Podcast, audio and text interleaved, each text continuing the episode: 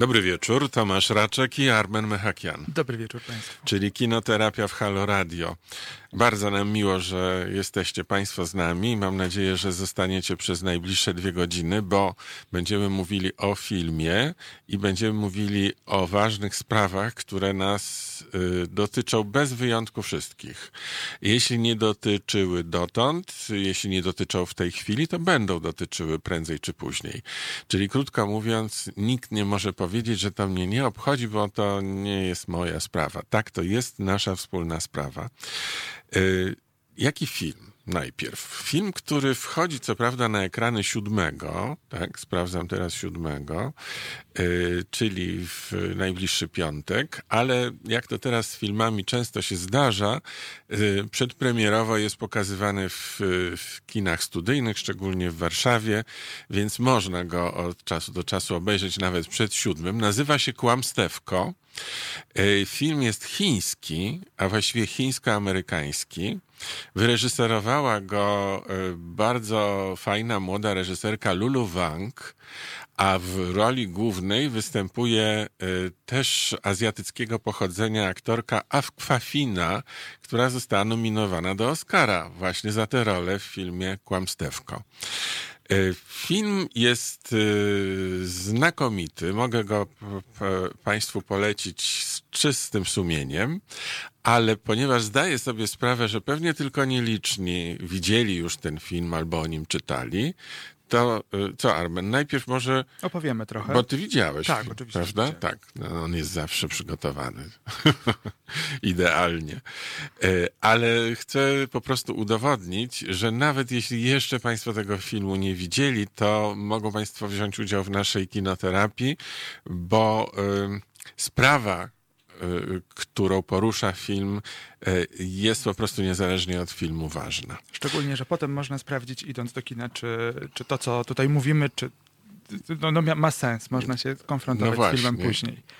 Otóż y, mamy rodzinę chińską.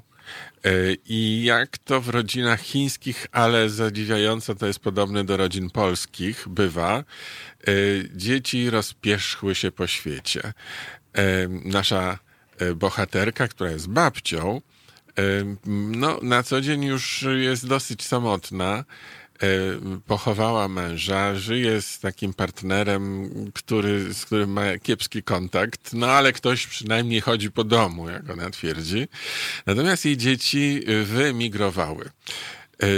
Jeden syn wyemigrował do Stanów Zjednoczonych, drugi do Japonii. No, pożenili się, mają swoje dzieci. Y, bardzo się mimo wszystko kochają, utrzymują taki codzienny kontakt ze sobą. Y, to także jest typowe dla polskich rodzin, w których dzieci gdzieś tam e, pracują w Wielkiej Brytanii, Irlandii, w Norwegii. Chociaż tam jest taka różnica, wydaje się, że yy, oni, oni mówią, że przez 20 ostatnich lat nie byli razem w rodzinie, a Polacy jednak chyba co roku się spotykają przynajmniej.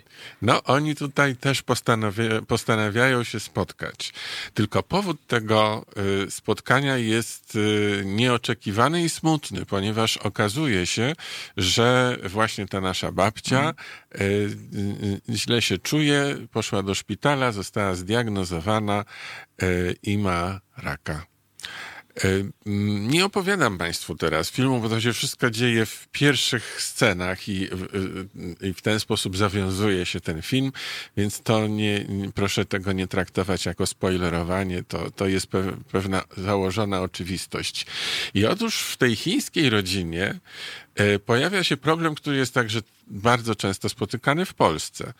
Powstaje pytanie, mówić czy nie mówić, bo ten, ta diagnoza nie jest przedstawiona bezpośrednio zainteresowanej, tylko jej siostrze, która y, y, razem z nią wybrała się do szpitala i to siostra dostaje do dyspozycji tę wiadomość i teraz co ma dalej zrobić. Więc pierwsza rzecz to nie mówi swojej siostrze, która jest chora, natomiast mówi wszystkim innym w rodzinie, że jest taka sytuacja i co, co robimy. Pierwsza decyzja, nie mówimy babci. Druga decyzja, przyjeżdżamy, spotkać się, cała rodzina musi się znowu spotkać i pożegnać się z babcią, zanim babcia odejdzie. Ale ponieważ babcia nie wie, że jest chora, to trzeba coś wymyślić, jakiś powód, że wszyscy się zjeżdżają, więc wymyślają, że jeden z wnuków postanowił się ożenić. On co prawda rzeczywiście ma dziewczynę i rzeczywiście może i by się nie będą kiedyś chcieli się ożenić, ale nie są jeszcze na no to właśnie. gotowi.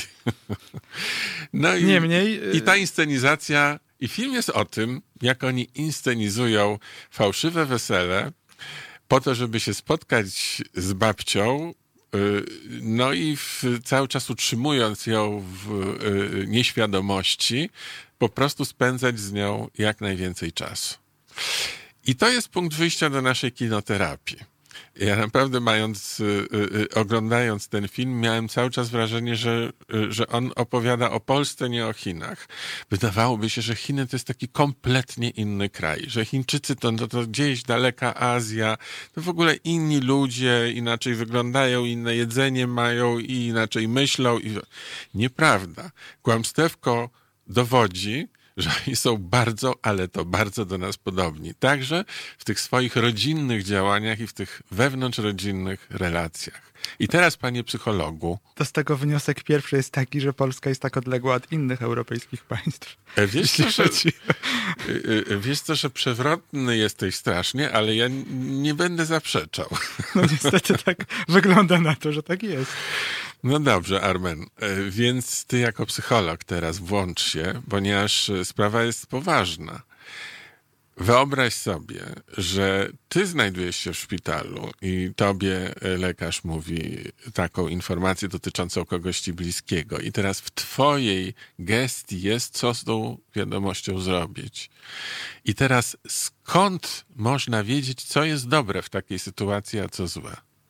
Wiesz, no, y, na pewno nie odpowiem przynajmniej teraz, co ja zrobię, dlatego że y, jeszcze mamy dwie godziny, ale, ale y, rzeczywiście skąd wiedzieć, co, co mamy robić? No, w Chinach to było zależne od, od kontekstu kulturowego. W, w, Europie czy w Polsce będzie to zależne od kontekstu kulturowego u nas. Myślę, że w, nawet no nie myślę nie, nie, tylko, nie że... Kon, nie kontekst kulturowy, bo tam mówią tak, w Chinach i to w filmie I to pada, jest kulturowe. że że nie mówi się pacjentowi, że jest chory, bo to go zabije. Bo to go zabije. To tak. znaczy on umrze nie na chorobę, na którą jest chory, tylko na y, świadomość tego, że jest Będzie chory. się zamartwiał. Y, tak. Czy, czy... Aż się zamartwi na śmierć. No, no, więc właśnie, zaraz do tego w ogóle też się ustosunkujemy, bo ja się zastanawiałem bardzo, oglądając ten film, czy to jest, cała ta inscenizacja jest możliwa, bo ta babcia była taka bardzo ogarnięta, inteligentna, zarządzająca całym domem. I ona też bardzo nie cierpi. To znaczy, to tak. nie jest taki rak, że człowiek leży i, i i, i ledwo... Ona tam y, czasami y, ma takie dolegliwości, które równie dobrze można mieć przy przeziębieniu, czy jakimś innym. Tak, ona ma tak interpretuje to. generalnie kłopot. Tak. E, ale jest w stosunkowo dobrej, nie stosunkowej, jest w dobrej formie. Nie jest, jest świadoma tego, że coś się tam złego jest dzieje. Jest aktywna fizycznie, tak. pokonuje codziennie schody do domu i tak dalej. E, ale wracając do tego twojego A poczekaj, pytania... bo ja powiem, że pojawił się na naszym monitorze numer telefonu i przypomnę Aha. Państwu, jaki jest numer telefonu, bo to jest bardzo ważne, żebyśmy rozmawiali o tym. Dopiero jak Państwo zaczną dzwonić do nas, to ta rozmowa nabierze rumieńców, bo myślę też, że mamy swoje doświadczenia. Ja też mam takie doświadczenie i powiem potem Państwu o moim doświadczeniu, które jest dosyć traumatyczne. E, więc chciałbym, żebyśmy e, otworzyli się na siebie. Numer e, telefonu jest jak zwykle plus 48 i 22, to są kierunkowe, i potem numer 39 059 22. Można też do nas pisać y, drogą mailową i adres mailowy przypominam teraz małpa halo.radio. No i oczywiście może na czacie y, do nas na YouTubie pisać. Ja tam podglądam i, i, i od czasu do czasu będziemy się też do tego odnosić w miarę możliwości. Więc trzy drogi kontaktu Proszę, żebyście już zabierali głos. Oddaję na razie głos Armenowi. Tak, szczególnie, że zdecydowanie ważniejsze jest to, to co Państwo myślicie na ten temat, mm, ponieważ no, film przedstawia jakiś jeden punkt widzenia. I rzeczywiście wracając do tego, y, co, co, po czym się zorientować, czy powiedzieć, czy nie powiedzieć, to jest absolutnie bardzo osobista sprawa indywidualna, ale w Polsce i w Europie regulowana prawem. To znaczy nie można y, robić czegoś takiego jak w Chinach, w Europie, żeby nie mówić pacjentowi. Y, jednak pacjent ma Jak prawo. to ma powiedzieć? Lekarz czy lekarz, rodzina? lekarz informuje A pacjenta. tak nie jest w praktyce. Nie zawsze tak jest, yy, ale musiałbym sięgnąć do jakichś przepisów, ale generalnie nie można, lekarz nie może, jeśli pacjent, a już, już mam rzetelną informację, jeśli pacjent y, nie upoważnił nikogo, y, żeby można było temu komuś przekazać informację, to lekarz, szpital ma obowiązek przekazać pacjentowi informację. Y, Więc No jeżeli lekarz naprawdę z medycznego punktu medycznego. widzenia obawia się, że to może na przykład no, sparaliżować system obronny tego Tak. pacjenta, więc jest przeciwwskazany z powodów medycznych. procedura nie, jak, jest taka, że... nie, nie kulturowych, tylko medycznych. Procedura jest taka, że wzywa się wtedy na konsultację psychiatrę y, i psychologa. Y, tak jest przy sytuacjach, kiedy ktoś dowiaduje się o chorobach zakaźnych, o jakichś innych traumatycznych sytuacjach, które, mm, cho- chorobach takich poważnych, które niosą za sobą poważne konsekwencje przez całe życie. Słowem, w Polsce jest to niemożliwe, żeby pacjent nie wiedział o tym, jeśli oficjalnie nie przekazał swoich praw komuś innemu. Ale ja się zastanawiam y, nad tym, co ty powiedziałeś, że y, nie zniósłby pacjent takiej informacji. Także to jest tak, tak trudne, że on. y, No wiesz, że się załamie i po prostu jego system obronny, system odpornościowy kompletnie, e, e, bo to jest możliwe, nasza psychika w Tak. bardzo dużym stopniu kontroluje czynności we, wegetatywne. Ba- Badania mówią rzeczywiście, że jeżeli pacjent y, jest pozytywnie nastawiony do, do, do tego, co się z nim będzie działo, to zdecydowanie to przyspiesza leczenie, więc rzeczywiście Mhm. to ma realny wpływ. No i tak jak mówisz, może też się załamać. Ale pytanie, czy to jest jednak powód do tego, żeby mu nie mówić o tym, co się z nim dzieje. Mamy pierwszy telefon. E, Pani Ewa dzwoni. E, Dobry wieczór, Pani Ewo. Dobry wieczór. Dobry wieczór. Chyba Ewa słyszę, Warszawy. bardzo nam miło. Czy mogłaby Pani trochę przyciszyć swój odbiornik, bo słyszymy Ja w ogóle pogłos. mam wyłączony odbiornik. Aha, to z innego powodu jest Tylko pogłos. słyszę Posta- w telefonie. Postaramy się go pozbyć jakoś i słuchamy Panią. Ja mam doświadczenie dokładnie w tym temacie, o którym panowie rozmawiają. Mhm. To było w roku 72. Moja mama zachorowała na nowotwór i lekarze y, zabronili mi o tym mówić jej, natomiast powiedzieli tylko mnie. Mhm. To była trauma totalna, ponieważ ja nie mogłam jej powiedzieć, nie mogłam z nią rozmawiać, bo ryczałam, byłam. To było straszne. Wszyscy dookoła wiedzieli i ja w tej chwili jestem świadoma, że ona też wiedziała. No Nie chciała nam mówić, dlatego że bała się jak my tobie, że przepraszam, ale nie mogła o tym jeszcze do tej pory mówić spokojnie. Mm. I uważam, że to było straszne, że ona, że to była taka, taka zabawa wchowanego między nami. Mm. I jestem zdania, że jednak powinno się mówić pacjentowi, bo to jest jego decyzja, jego zdrowie. Mhm. Myślę, że to by ją wzmocniło jakoś, y, gdyby może zaczęłaby walczyć. Właśnie. Mm. Może- no, to może- tyle, co mam do powiedzenia. Może by też y, y, y, przeszła do następnego etapu, to znaczy przestałaby myśleć o tym, co się z nią dzieje, a zajęłaby się tym, co należy zrobić w tej sytuacji, albo co jeszcze by chciała zrobić, albo co jest dla niej ważne, bo czasem jest na przykład tak, że dochodzi do, do, do tego momentu śmierci i sobie uświadamiamy, że nie porozmawialiśmy o czymś ważnym. I to z, nas dotyczy tych, którzy przeżyli, ale przecież i ta osoba, która odchodzi, może chciałaby coś wyjaśnić, powiedzieć, przeprosić, poprosić. E, I, I nie danie jej na to szansy jest no, pewnym. Mm, y, y, y, y, No śmiałym zabieraniem prawa Tak. w zasadzie w pewnym sensie. Znaczy, czy, czy, czymś bardzo wątpliwym. y. Pani Ewo, bardzo dziękuję, że, że, że Pani zadzwoniła, ponieważ jestem poruszony y, tym, co Pani powiedziała z dwóch powodów. Po pierwsze, powiedziała Pani, że to była zabawa wchowanego, czyli bardzo trafne określenie, że to była próba po prostu ucieczki przed tym, co się dzieje. A po drugie, nie, wcale to nie ułatwiło nikomu, ani Pani, bo do tej pory jest Pani poruszona tym, bo to było ogromne obciążenie dla Pani, ani, e, ani mamie, czyli w zasadzie współodczuwanie tego, co się dzieje y, w, naszym najbliższym i, i, i przeżywanie też takiego smutku, czasami tragedii dużej, spowodowanej tym, że właśnie ktoś jest chory, jest zdecydowanie lepszym rozwiązaniem z punktu widzenia y, takiego zdrowia psychicznego niż ucieczka i unikanie. A ja muszę zapytać o to, czy w trakcie choroby mamy zdarzyło się coś, co by mogło być punktem zwrotnym. Na przykład no, chociażby pogorszenie stanu zdrowia y, na tyle wyraźne, że, że już sam zainteresowany widzi, że, że dzieje się coś bardzo złego. Ja uważam, że mama wiedziała cały czas. Mhm. Y, Tylko po prostu nie mówiła nam, ponieważ nie chciała, żebyśmy się martwili. I konsekwentnie do końca tak było, tak? Tak, tak było do samego końca. Czyli proszę zobaczyć, że ten sam powód był. Rodzina nie mówiła, żeby mama się martw... nie martwiła, mama nie mówiła, żeby rodzina się nie martwiła. Dokładnie Tymczasem tak każdy było. się martwił samotnie. I A to czy jest tu jest smutne. miejsce dla psychologa? Czy na przykład w takiej sytuacji, Armen, myślisz, że pani, y, czując y, y, się bardzo w tej sytuacji niekomfortowo, mogłaby się zwrócić do psychologa o pomoc? Absolutnie tak. Praktyku, praktykuje się również takie wizyty domowe psychologa, żeby na przykład porozmawiać z, z z pacjentką, która jest w domu, Mhm. czy z całą rodziną. Y, p- Przeprowadza się takie spotkania, które mają na celu, celu właśnie taką, taką adaptację, takie y, podjęcie konkretnych działań wspierających. Czasami nie można nic zrobić ze stanem zdrowia, natomiast jest, y, y, są dostępne narzędzia psychologiczne, które mogą dostarczyć wsparcia właśnie wtedy. Jeśli Nauczyć- mogę jeszcze coś dodać. Tak, bardzo prosimy. Y, Słuchamy. Y, Więc y, wtedy nie było w ogóle mowy o psychologu. Mm. Nikt nam tego nie zaproponował, ja sama o tym nie pomyślałam. Natomiast y, kilkadziesiąt lat później powtórzyła się historia z moją siostrą. Ona wiedziała, ja wiedziałam i wtedy psycholog wkroczył. Był psycholog z hospicjum, który przychodził raz w tygodniu i to była wielka pomoc i dla niej, i dla mnie. Także może ja się już wyłączę, bo nie chciałabym trzy- trzymać linii. Bardzo panom dziękuję, że się ze mną porozmawiali i A wysłuchali. my bardzo dziękujemy za tak, tak cenne informacje i ten telefon. Dziękujemy. Dziękujemy pani Ewo Dziękuję bardzo. bardzo i do widzenia.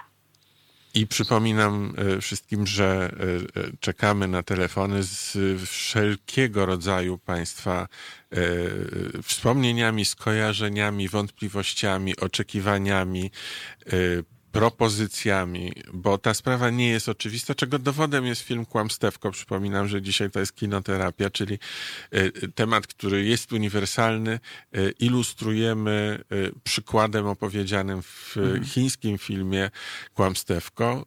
Akcja rozgrywa się w Chinach. Te, te, te dzieci naszej bohaterki z Japonii, ze Stanów Zjednoczonych przyjeżdżają. Wśród nich jest wnuczka naszej głównej bohaterki, grana przez e, właśnie tę aktorkę Aquafinę. Troszeczkę chyba przekręcam, ale proszę mi wierzyć, że trudne jest ten, nie wiem, czy to imię, czy pseudonim. To jest e, aktorka e, e, pochodzenia mm, azjatyckiego, chyba chińskiego, ale, ale działająca w Stanach Zjednoczonych i ona jest nominowana jako pierwsza Azjatka, aktorka pochodzenia azjatyckiego do, do Oscara za pierwszoplanową rolę. E, I rzeczywiście jest znakomita. E, Oczywiście, jak Państwo się domyślają, e, mm, kontakt ta babcia ma najlepszy właśnie ze swoją wnuczką, więc one jakby się rozumieją ponad głowami reszty rodziny i to właśnie ta nasza bohaterka młoda, ta grana przez Akwafinę, e, e, ona ma wątpliwości takie, jak my dzisiaj rozważamy. To znaczy, czy rodzina postępuje słusznie, bo ona przyjechała z Nowego Jorku i tam jest nauczona, i tam jest wychowana, a w Nowym Jorku mówią tak.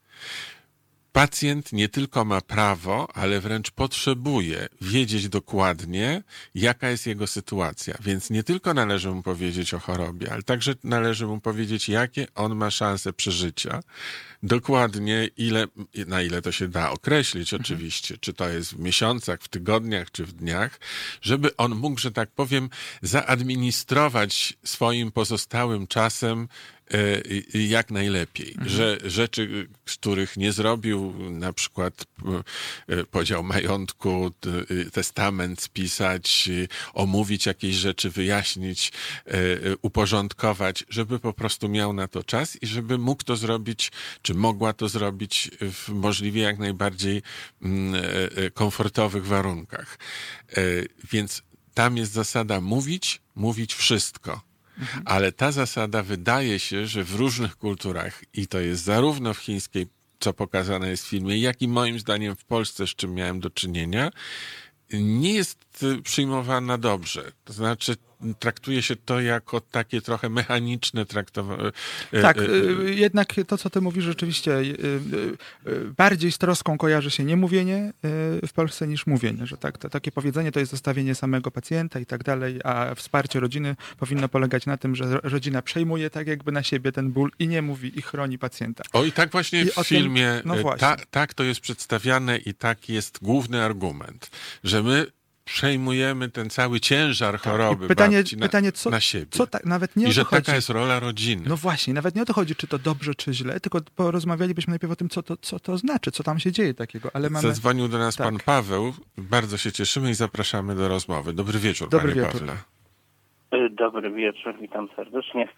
E, ja chciałem do tego samego wątku, który poprzednia słuchaczka tutaj wrzuciła. U nas była sytuacja troszkę inna, to tam choroba fizyczna yy, taty troszkę się zazębiła z chorobą, yy, z chorobą umysłową, to znaczy tato od lat leczył się na yy, schizofrenię, od bardzo wielu lat. Mhm.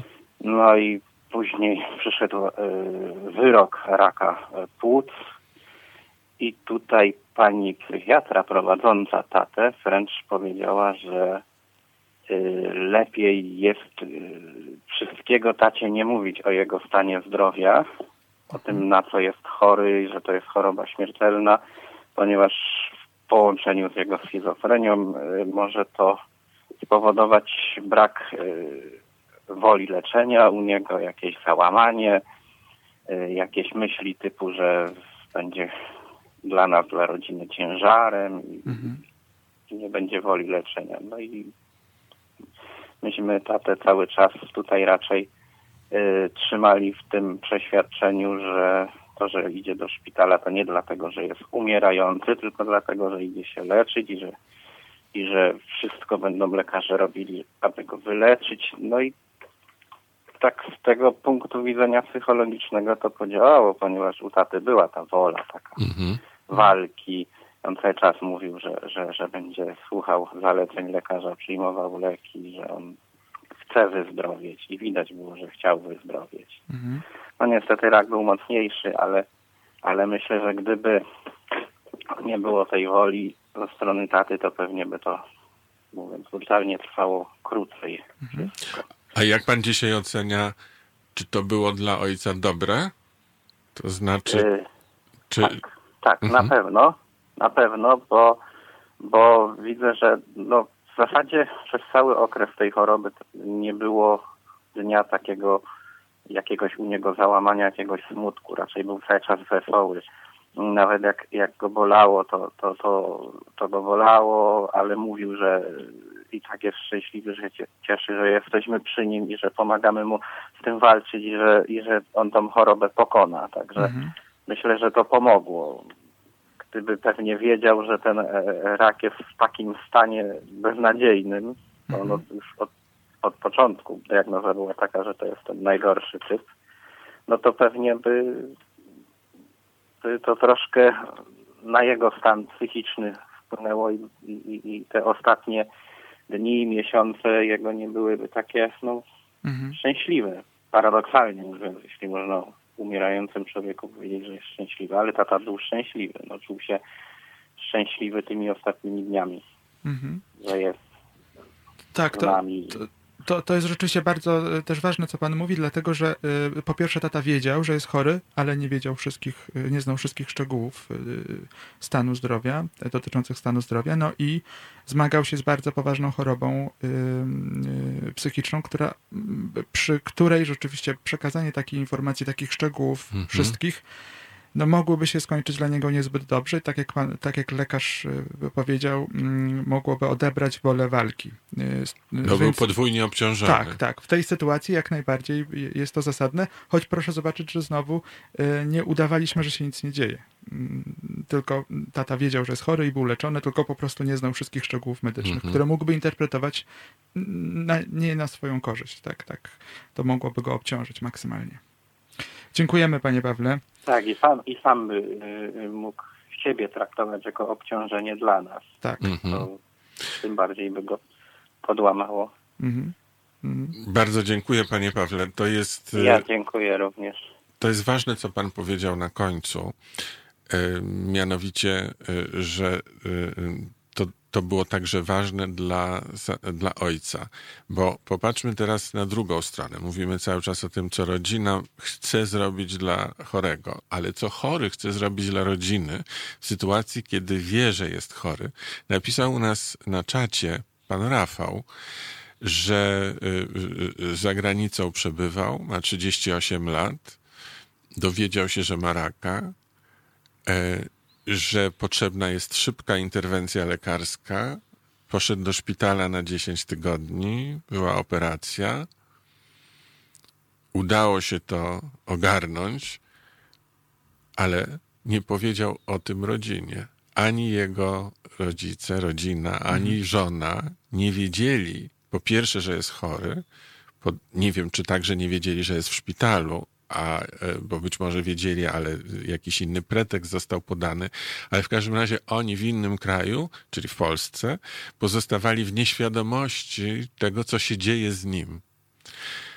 E, I teraz pytanie, no właśnie, czy to jest dobre dla rodziny? A gdyby się coś złego tam zaczęło dziać, gorszego? Widzisz, to nawet, nawet nie y, będę unikał odpowiedzi na pytanie, czy to dobre, bo mm, myślę, No każdy... bo my oceniamy, każdy Tak, po sobie ocenia, dokładnie. prawda? Że mnie się wydaje, że, że im jest lżej wtedy. Y, Zwłaszcza, że nie chcemy y, jakiegoś takiego modelu idealnego zaproponować. Natomiast warto się zastanowić, dlaczego była tak duża obawa, żeby nie powiedzieć rodzinie. Być może dlatego, że e, to, w jakim stanie będzie rodzina i jaki wpadnie stan takiego chaosu i nieprawdopodobnego zamartwiania się, które byłoby dla tego pana obciążeniem, podjął decyzję, żeby nie mówić. Znaczy, bo on się martwił oczywiście prawdopodobnie. No, nie mamy pana na linii, więc nie możemy go o to zapytać, ale z jednej strony mógł się martwić o to, żeby oni się nie zamartwiali, ale z drugiej strony chodziło o to, że jednak e, nie miał poczucia bezpieczeństwa, że taka informacja przekazana rodzinie nie będzie, e, nie przetłoczy ich, że oni e, na No przykład będą mogli, wiedzą, będą tak. mogli go wspierać. Na przykład, proszę zoba- zobacz, że czasem jest tak, że my również decydujemy się nie przekazywać wszystkich informacji e, e, rodzinom, rodzinom dlatego że uważamy, że e, no, najkrócej mówiąc są zła, sła, za słabi, że, to, że mogłoby to ich jakoś e, A, y, y, nie, nie chciałem ci przerwać, tylko nabrałem Tak. powietrze, żeby uzupełnić to, co mówisz. Bo czasami jest jeszcze coś takiego, że nie tylko nie mówimy rodzinie dlatego, żeby oni tak bardzo Mhm. nie przeżywali, ale także dlatego, że obawiamy się, że ich reakcja silna, tak. może nawet histeryczna, O to chodzi. może dla nas Obciążyć stanowić nas. dodatkowy kłopot. Dokładnie tak. Będziemy że będziemy się walczyli zająć- wtedy nie tylko z chorobą, Tak. ale jeszcze z histeryzującą rodziną. Dokładnie tak, któ- której większa krzywda się zadzieje w tamtym momencie, tak? Więc to prawdopodobnie tak Ale nam było- się dzie- zadzieje, popatrz, postawmy sprawę oczywiście, tak, e, u- tak, uczciwie, że chodzi o to, że też siebie chronimy w I teraz, ten sposób. I teraz zobacz, jest tu bardzo silny s- y, y, y, wspólny mianownik między tym, czy powiedzieć, od, od czego zaczęliśmy audycję, o chor- osobie, która jest chora, y, i teraz, czy powiedzieć rodzinie, że my jesteśmy chorzy. Ja widzę taki wspólny mianownik polega, polegający na tym, że albo możemy tych najbliższych traktować jak dzieci i trochę, y, bo, bo dzieci nie mają pewnych praw. To, to dzieci nie, nie o wszystkim Mhm. mogą wiedzieć, bo są za słabe, za, za wątłe, że nie mają pewnych jakichś Dla możliwości ciebie to obronnych. jakoś nie... e, No gdyby ciebie ktoś tak potraktował, to nie czułbyś się trochę... No ja bym się Y- czuł, że ktoś pozbawia mnie praw. y, No właśnie, że ktoś cię za nisko ocenia, wiesz? To znaczy jakby na przykład e, no nie docenia twojej siły, nie docenia twojej e, e, umiejętności oceny Wiesz, z sytuacji. punktu widzenia prawnego traktuje się jak dzieci tylko te osoby, które są ubezwłasnowolnione. No właśnie, Więc jeżeli formalnie czyli nie jesteśmy... niesprawne Ta- tak. w pewien sposób. Dokładnie, dokładnie tak, nie, nie, niezdolni do funkcjonowania takiego mm, normalnego, a w normalnym życiu też zdarzają się takie sytuacje trudne. Mm, Zresztą bohaterka nasza w tym... Pan Rafał, Aha. o którym mówiłem, dobrze, właśnie pan- napisał, Aha, jednak odpowiedź. jest kontakt z nami. Po prostu nie chciałem ich martwić, wolałem walczyć z tym sam. Nie mogę teraz zadzwonić, bo jestem na wybrzeżu Kości Słoniowej. Całe szczęście, panie Rafale, że, że, że pan, jak rozumiem, jest w dobrej formie i że jest pan w takim miejscu, ja nie byłem tam, ale bardzo bym chciał być. E, więc po pierwsze dziękujemy, że pan jest z nami, nawet będąc na Tak, i że wybrzeżu odpowiada Kościu- pan. No. Kości Słoniowej, że pan odpowiada i rozumiem pana, że nie chciał pan ich martwić, ale próbujemy się dogrzebać jakby dodatkowych jeszcze elementów takiego osłaniania bliskich. E, ja sobie przypomniałem z mojego doświadczenia, niezwiązanego z chorobami, ale z egzaminami, kiedy byłem e, w, na studiach. Mhm. I pamiętam, że jak do, przychodziła sesja egzaminacyjna, to moja mama się strasznie tym denerwowała. E, I, i, i w ogóle chodziła, mówiła, że ja nie mogę spać, ja nie wiem, co to będzie, jak ty się czujesz, czy wszystko dobrze, a czy ty wszystko umiesz i tak dalej. I to było podczas pierwszej sesji. Ja byłem bardzo dobrym studentem, tym bardziej mnie to Y, y, no, dodatkowo byłem cały czas roztrzęsiony tym, że, że, mama że jest coś się dzieje. Tak. I y, podczas następnej sesji postanowiłem sobie zrobić w taki sposób, że zdałem wszystkie egzaminy w terminie zerowym, czyli przed sesją egzaminacyjną, kiedy mama nie wiedziała o tym, że jest sesja. I jak doszło do sesji, mama mówiła, co ty się nic nie uczysz? I sesja się zbliża, a ty się nie uczysz? To ja mówiłem wtedy z, triumfalnie, że ale mamo, ja już mam wszystkie egzaminy egzaminy zaliczone, odbierając jej szansę na to, że mogłaby się martwić. I teraz dochodzę do sedna. I wtedy poczułem, że mamie zabrakło czegoś, że ona że potrzebowała się martwić, potrzebowała tego roztrzęsienia i czuła się w pewien sposób okradziona z tego zdenerwowania, które było częścią losu matki, bo wszystkie jej koleżanki się denerwowały, jak ich dzieci podchodziły do egzaminów. Czy nie jest też tak podobnie, że ta, ten, y, że, że moment, kiedy rodzina ma okazję mhm. pokazać, że że im zależy, że są razem, jest także ważny w sensie nie tylko bólu, ale także w sensie jedności, Y, takiego konstruowania związków, zacieśniania Wiesz, no, związków. No, yy, szukam, może, szukam tej drugiej strony, być tej może, dobrej strony. Natomiast yy, yy, powiedziałeś coś, co mnie bardzo zainteresowało, mianowicie, że to mama dla siebie, y, to, że ona potrzebowała tej, no w zasadzie, ja nadmiarowej wrażenie, reakcji, tak, tak. Y, że, że należy się przeżywać. spełniona wtedy. I tu to jest w ogóle interesujące, ponieważ y, my również taką mamy tendencję, że jak się dzieje coś złego w naszym najbliższym, choroba, nawet jeśli to nie jest choroba, nawet jeśli to jest rozstanie na przykład, się rozstali ludzie, to mamy taką wewnętrzną potrzebę do pokazania, że jesteśmy przyzwoitymi przyjaciółmi albo członkami rodziny, czyli przesadnie przeżywamy. To na przykład w, ormiańskim, y, y, w ormiańskiej kulturze jest bardzo mocno widoczne, że należy po prostu przeżywać i zatrudnianie pła y, płaczki były zatrudniane na w Chinach, w Chinach tak. a tam było, co prawda Ormianie robili to w dawnych czasach, no ale w Chinach teraz jest to stosowane, praktykowane. Ale taki, taki płacz za pieniądze to nie jest... Ale właśnie pokazuje ten, ten, ten Znaczy coś ten fałszywego zwyczaj, strasznie. A, a to wszystko było tam fałszywe, ale ten zwyczaj pokazuje, że należy okazać, właśnie przyzwoicie jest być bardzo przygnębionym. No ale to nie jest tak, tym... że samemu trzeba płakać? No jak no można zatrudnić już... kogoś, kto za pieniądze no, ale płacze? jak już nie możemy tak y, przesadnie przez kilka tygodni przeżywać, no to trzeba zatrudnić kogoś, żeby tak przyzwoicie płakać. W każdym razie chodzi, chodzi o to, że, że zobacz, mm, y, ten element, że bardzo często ta przesadna reakcja jest nieprzydatna, nie wspiera pacjenta, a wręcz y, służy tylko pokazaniu temu, że, że, spełniamy oczekiwania społeczne, że należy mhm. być smutnym i o, jesteśmy właśnie, smutni. Bo słuchaj, nas obserwują przyjaciele, dalsza rodzina, tak. sąsiedzi no i mówią, w ogóle się nie przejmują. On się śmieje, chodzi tak, na imprezy i tak, tak dalej. Tak. tak.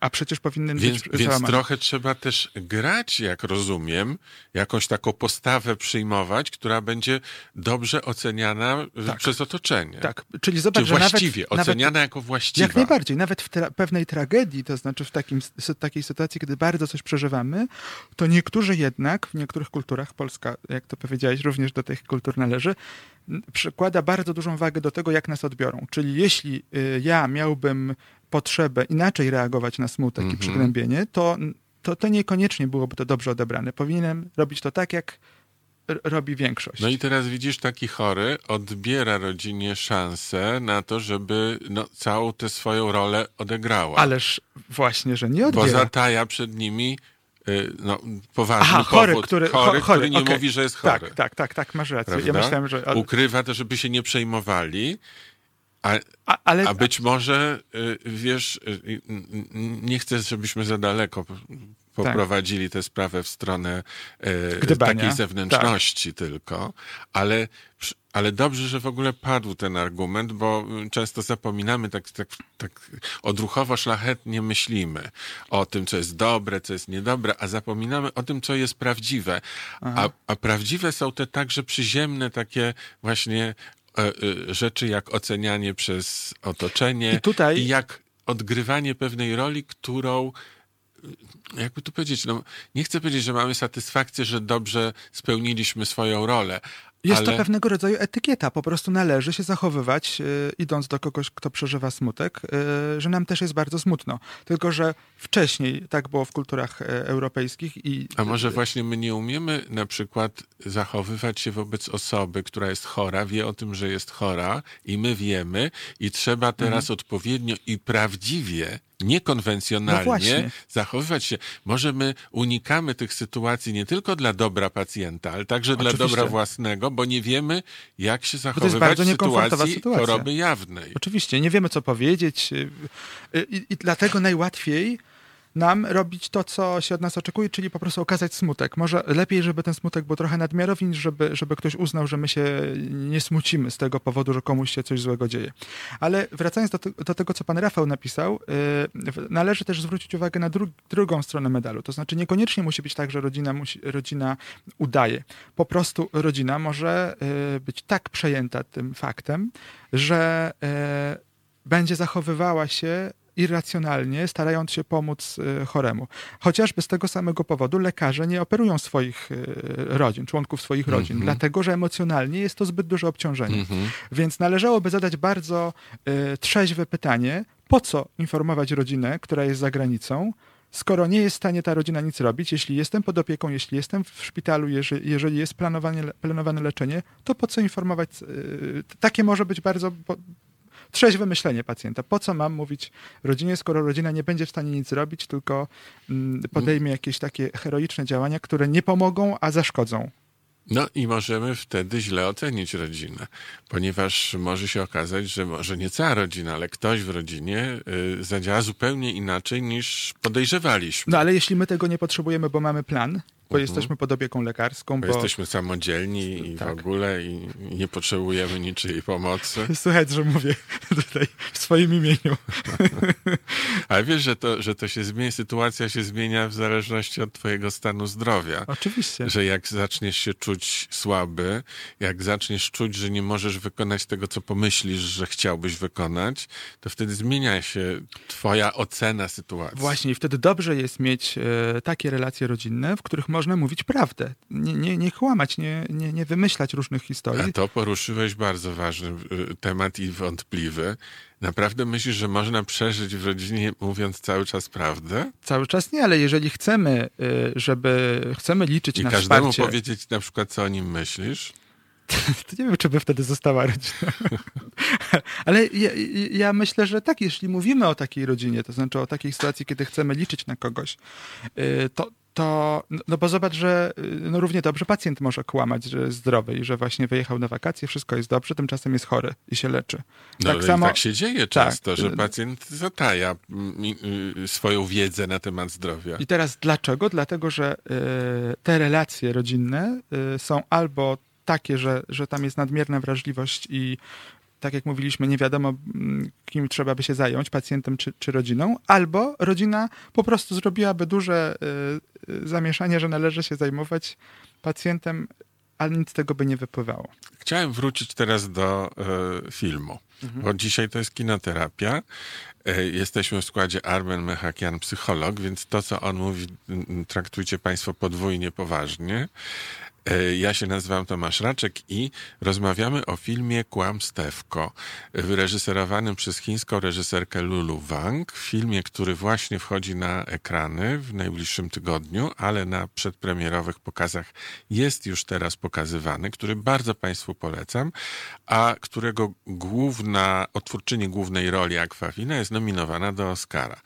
I ten właśnie film opowiada historię pewnej chińskiej rodziny, która y, y, stara się nie powiedzieć swojej seniorce rodu, babci, że jest chora na raka, a jednak się jeszcze, dopóki dobrze się babcia czuje, spotkać. Wszyscy zjeżdżają z różnych stron świata po to, żeby się cała rodzina mogła spotkać i nacieszyć czasem spędzonym z babcią ale żeby to mogło mieć miejsce, muszą znaleźć jakiś pretekst i wymyślają nieprawdziwe wesele jednego z wnuków. No i teraz dochodzę do pytania, jak daleko możemy posunąć się w kłamstwie? Bo na razie mówiliśmy o tym, że nie mówimy prawdy, mhm. ale teraz proponuję wejście dwa stopnie wyżej. No, I teraz jest... już nie, nie, nie poprzestajemy na niemówieniu prawdy. Teraz to jest grube kłamstwo. To, kłamstwo. Jest, to jest żadne kłamstewko, bo tam jest e, podrabianie dokumentów, e, e, żeby babcia nie zorientowała się. Tam jest wymyślanie tak, to jest wesela. fałszowanie rozpoznania choroby.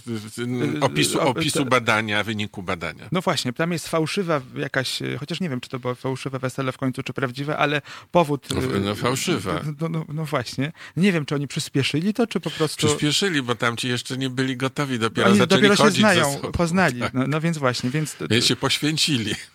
No i, i to też jest absolutnie groteskowe dla mnie, ponieważ babcia, którą trzeba chronić, która sobie nie poradzi z informacją, że jest chora, choć żyje w Chinach, wie jak w Chinach się postępuje, straciła właśnie męża, z którym tak samo postąpiła, no więc i nie wyglądała na osobę, która nie rozumie, co się wokół niej dzieje, więc raczej się domyślała, e, że może coś Bo być ona na rzeczy. jest taka, która rządzi. Dokładnie tak. Ona wszystkim rozdaje, no i zobacz, jakie to było niebywałe. karty w tej e, rodzinie. O, oni, cała rodzina, przerażona, płacz po kątach, żeby babcia nie, żeby babcie nie złamało to, to, co tam, to, to, czego się dowiaduje. Tymczasem babcia jest zaprzęgnięta do, do wesela, przygotowuje całe przyjęcie na ileś tam osób, jak to w Chinach, pracuje ciężko, yy, załatwia tam różne rzeczy i ma się dobrze. I teraz zastanawiam się, gdzie ta troska. To znaczy, bo, bo zobacz, że to jest tylko wizja nasza w głowach, że nie przekazując pewnych informacji, które naszym zdaniem są za trudne dla naszej mhm. tam babci, więc po prostu nie przekazujemy tej informacji.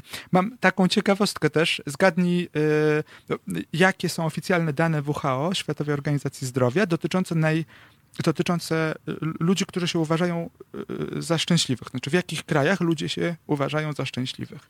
No nie wiem, we wszystkich badaniach wychodzi na to, że najlepiej się żyje, naj, najszczęśliwiej w Danii, w Finlandii, więc może tam. Absolutnie masz rację, tutaj y, podejrzę do tych danych.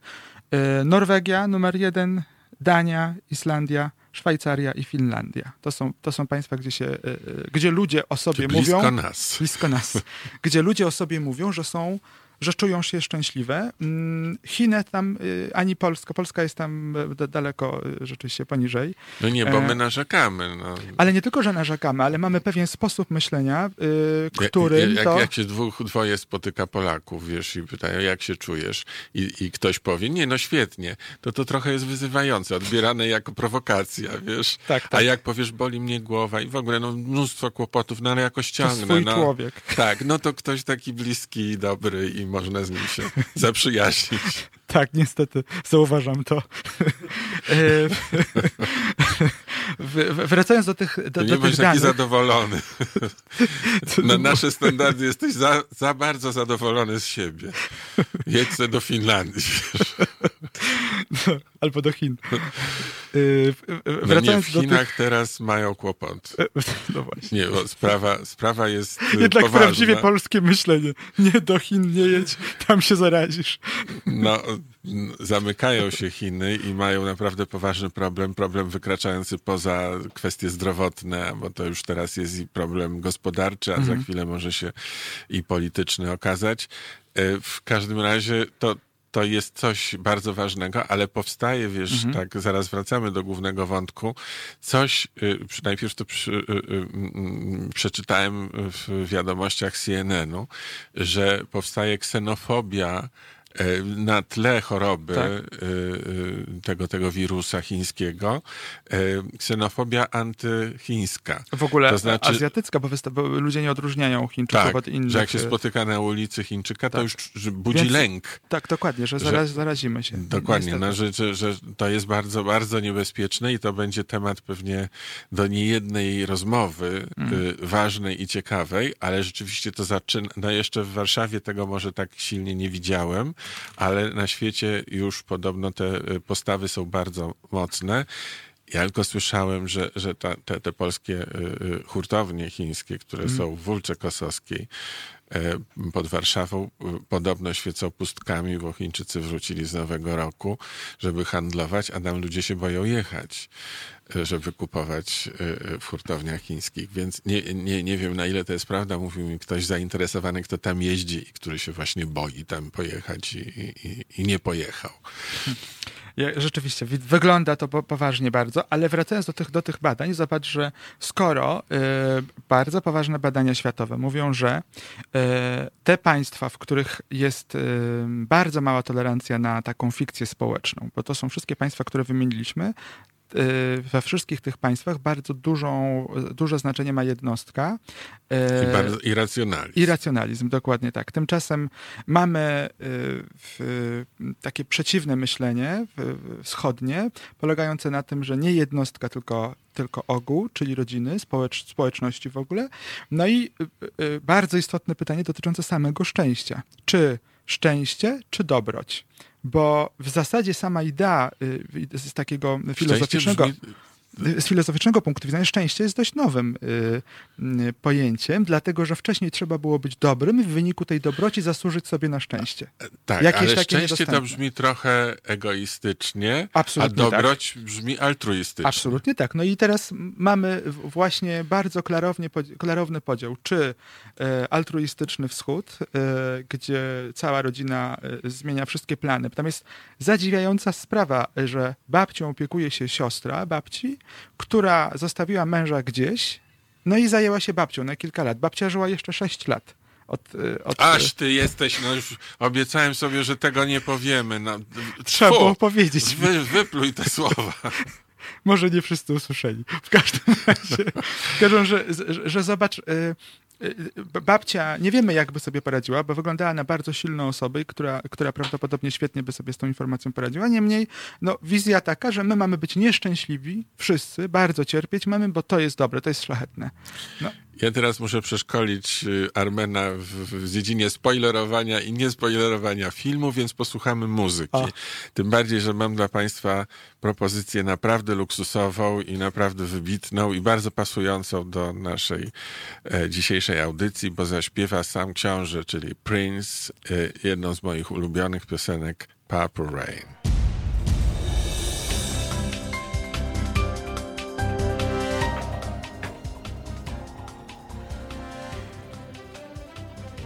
Godzina 18, Halo Radio. Armen Mechakian i Tomasz Raczek zapraszamy na drugą część kinoterapii. Dzisiaj film Kłamstewko w reżyserii Lulu Wang. Film, którego premiera w najbliższych dniach, ale już można na wybranych seansach oglądać. Nominowany do Oscara ze względu na rolę Aquafiny, głównej aktorki i pierwszej aktorki pochodzenia azjatyckiego nominowanej do Oscara za rolę pierwszoplanową. Kinoterapia to jest taka, y, to jest taka, taki sposób mówienia o filmie, że przenosimy to na siebie i poprzez siebie odbieramy.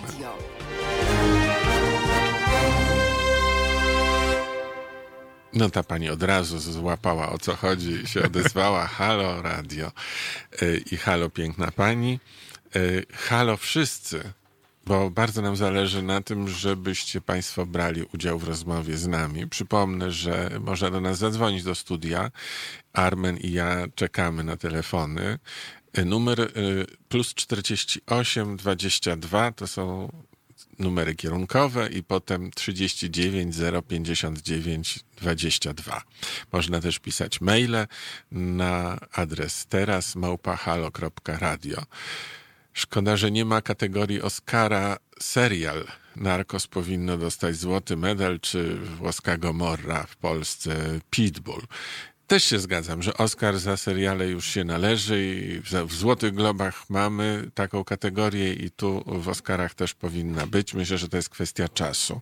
Przypominam też, że można z nami się cały czas kontaktować za pomocą czatu na YouTubie, czyli trzy sposoby wzięcia udziału w rozmowie o tym, o czym opowiada film Kłamstewko, a film opowiada historię chińskiej rodziny, która dowiaduje się, że seniorka rodu jest chora na raka i postanawia tę wiadomość przed y, babcią zataić, ale jednak spotkać się z nią i wykorzystać y, ten czas, który im został, tak żeby cała rodzina mogła być razem. W związku z tym inscenizują fałszywy ślub wnuka babci, po to, żeby jakoś uzasadnić swój przyjazd z różnych stron świata do Chin.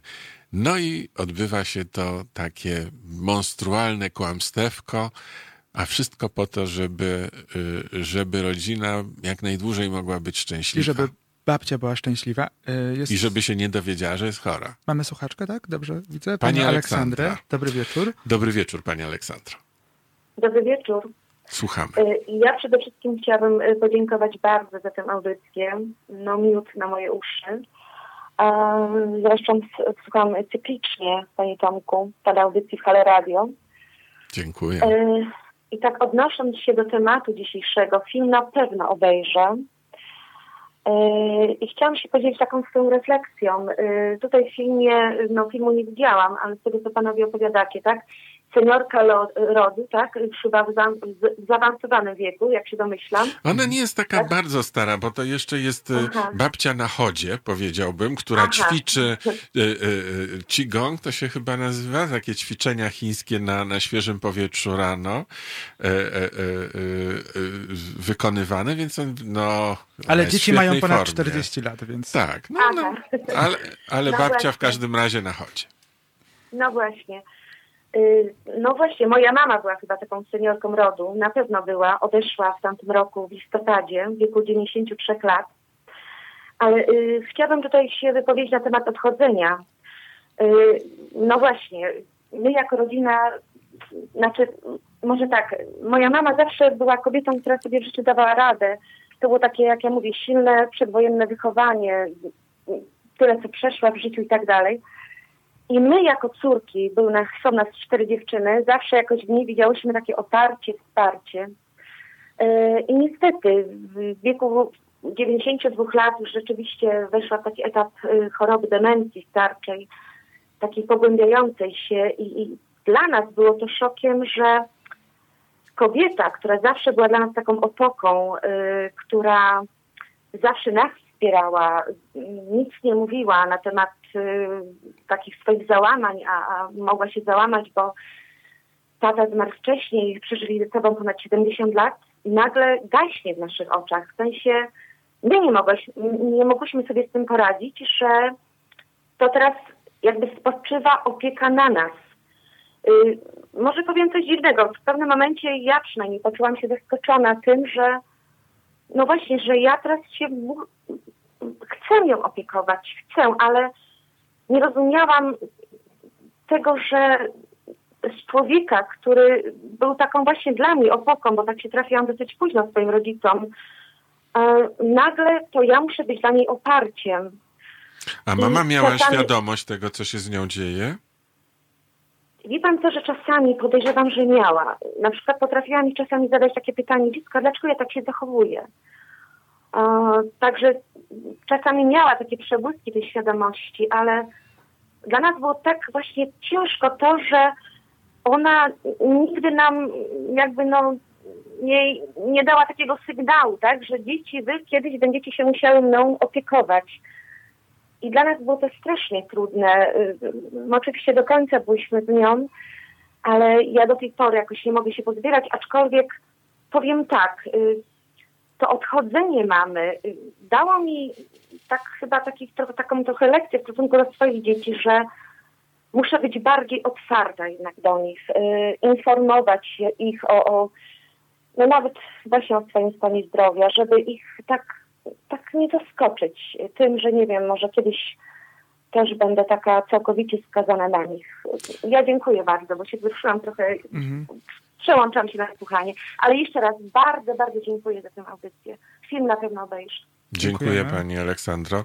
Do e, usłyszenia. To jest bardzo ciekawe i bardzo też dziękuję Pani, że poruszyła tę sprawę, bo nie zawsze musimy być konfrontowani ze śmiercią.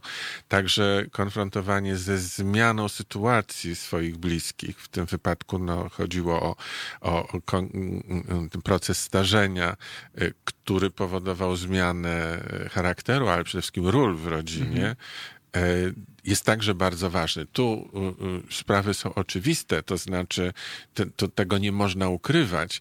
Natomiast właśnie zapytałem o świadomość, bo nie zawsze jesteśmy mhm. świadomi, że właśnie taka sytuacja ma miejsce.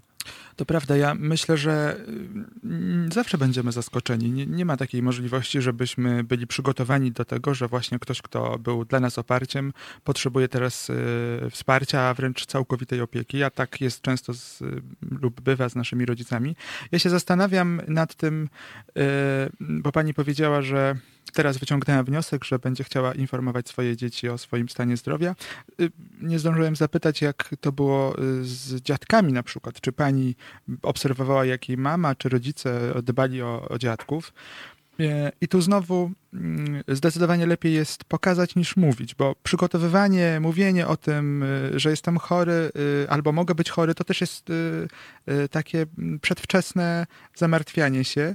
Tymczasem zdecydowanie lepiej działa, kiedy pokazujemy swoim przykładem, na przykład opiekując się rodzicami, jak pani. Mm, no i dla nas, dla naszych dzieci powinno być to jasne. Zresztą y, niestety nie mamy takiej możliwości, żeby zapewnić sobie coś, y, coś tak oczywistego jak wsparcie dzieci na stare lata, ale...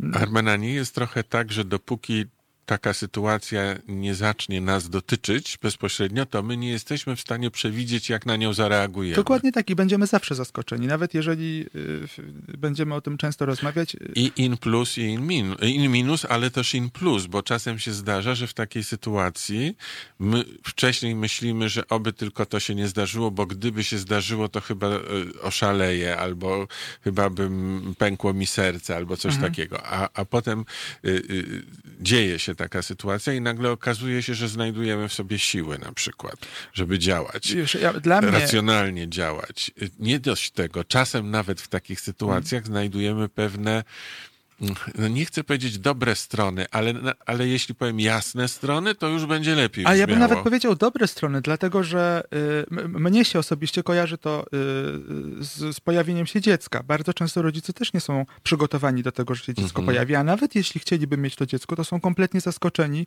tym, jaki ogrom pracy, obowiązku, mieszanych uczuć y, się wiąże z posiadaniem dziecka. Czasami jest tak, że nie dajemy sobie przyzwolenia na to, żeby powiedzieć, że opieka nad starszym rodzicem jest uciążliwa, trudna, że, nam, że, że, że jest nieprzyjemna, że ogranicza nas. Ale dokładnie tak samo jest z dzieckiem małym. Bardzo często rodzice nie dają sobie przyzwolenia na to, żeby powiedzieć, że nie znoszą to dziecko, że ono jest po prostu straszne, że, że nie daje spać, że... No ale, e, ale, ale mnie jest coś to... takiego jak depresja poporodowa, kiedy, kiedy tak. zdarza się i to jest częste, że matka ma właśnie takie e, odruchy. Tak. E, I co więcej, ma prawo je mieć. To znaczy w ogóle przy depresji poporodowej są jeszcze poważniejsze objawy, natomiast każda osoba ma takie odruchy, zdrowa, mhm. ponieważ jest to dla nas bardzo trudna, zaskakująca informacja i czas, kiedy musimy się kimś opiekować, nie wiemy jak to robić i tak dalej. I dokładnie tak samo jest ze starszymi rodzicami, w moim przekonaniu, że e, jest to trudne, nie wiemy, jak się do tego przygotować, natomiast y, mm, tak jak przy, przy dziecku, tak też przy opiece nad rodzicami są, tak jak powiedziałeś, jasne strony tego, dlatego że można się nauczyć wielu rzeczy, dlatego że można y, zobaczyć własną dojrzałość, można się konfrontować samemu z pewnymi kwestiami, które są dla nas odległe i, i, i trudne, których się sami boimy. Więc z jednej strony sama obawa i trudność, dostrzeganie tego, że to jest bardzo trudne i czasami nieprzyjemne, nie ma w tym nic złego, żeby to nazwać i o tym rozmawiać, ale z drugiej strony to nie oznacza, że nie mamy gotowości na, na to, żeby się opiekować naszymi rodzicami. Jeszcze powiem dodam jedno zdanie, że czasami to znowu kulturowo widać bardzo mocno, że jesteśmy tak bardzo mm, tacy, nie mamy płyn, jakieś przyzwolenia na to, żeby mówić o tym, co jest niedobre i trudne i nieprzyjemne, na przykład dla dziecka, które się opiekuje rodzicem, że znowu idziemy w samo poświęcanie się, tymczasem moglibyśmy bardzo dobrze zadbać o rodzica, dbając o wszystkie jego potrzeby mm, zdrowotne, ekonomiczne, emocjonalne, jednocześnie dbając o swoje potrzeby. I że takie poświęcanie się całkowite niczemu nie służy, dlatego że wykończy się i rodzic, i dziecko. I to samo jest przy małym dziecku, że należy oczywiście w, zaangażować się w wsparcie i wychowanie takiego małego dziecka, ale to też nie chodzi o samo poświęcanie się, żeby nie jeść, nie pić, nie odpoczywać, yy, tylko się poświęcać. I teraz znowu bardzo ważne pytanie, czy zawsze należy osobiście się opiekować rodzicami, osobiście y, y, rodzicem, który leży, y, którym trzeba się opiekować no, 24 godziny na dobę, czy synonimem, czy takim takim wskaźnikiem dobrej opieki to jest, kiedy ktoś robi osobiście i zwalnia się z pracy i, i, i, i siedzi, trzyma za rękę, czy że dba o to, żeby rodzicowi niczego nie brakowało, a jednak w tym samym czasie dba o swoje, swoje życie. Ja miałem kiedyś taki y, przypadek koleżanki ze studiów, która, e, czyli ma to samo wykształcenie co ja i też jest dziennikarką, która e, w pewnym momencie zadzwoniła do mnie po wielu latach po zakończeniu studiów i powiedziała: Tomek, pomóż, bo ja musiałam się zwolnić z pracy, bo moja mamusia e, zachorowała i mm, no, musiałam e, się nią zająć i, i, i, w, e, i być przy niej cały czas.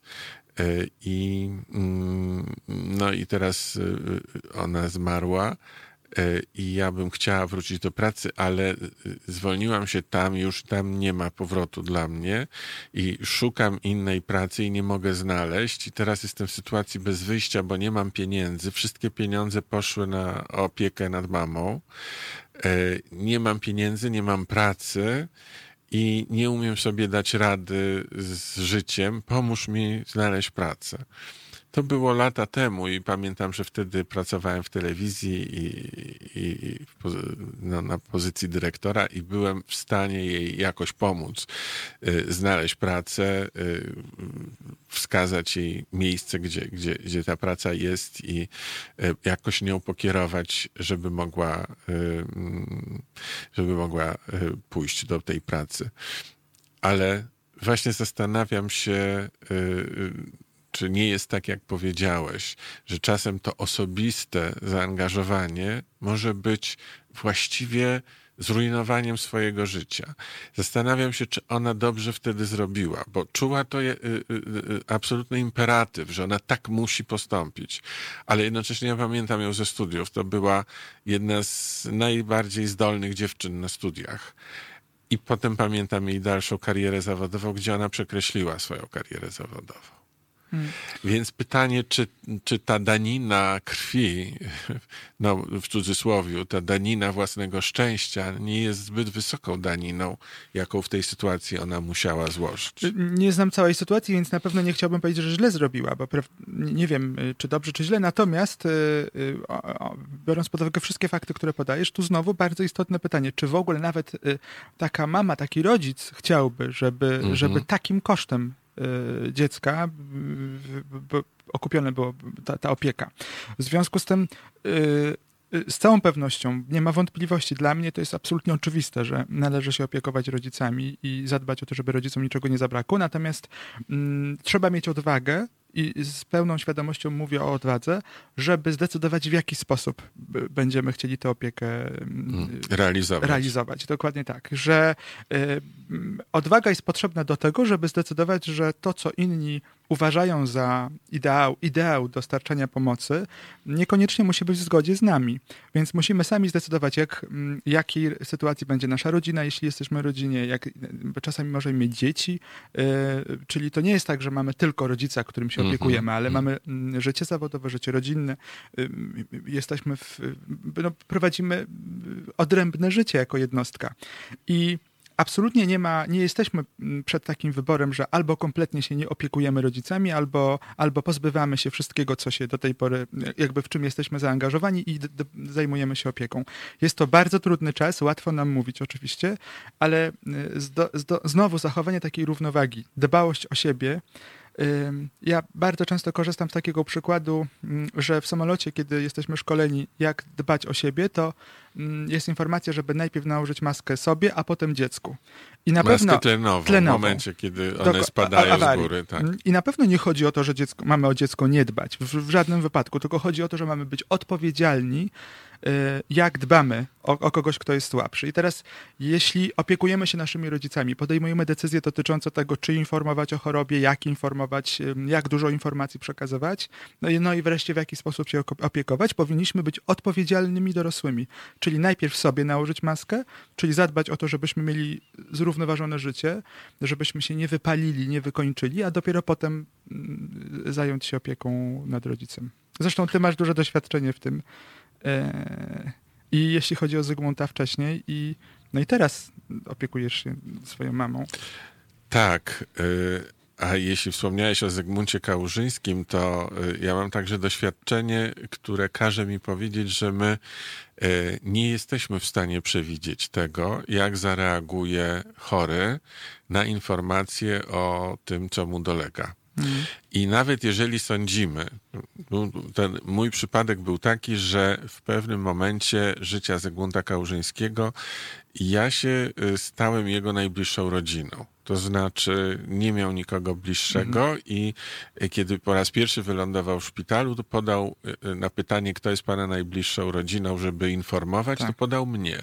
Ja od tego momentu już byłem w roli najbliższej rodziny Zygmunta i także w tej roli, że mnie przekazywano informacje o jego stanie zdrowia, informacje, których nie przekazywano Zygmuntowi.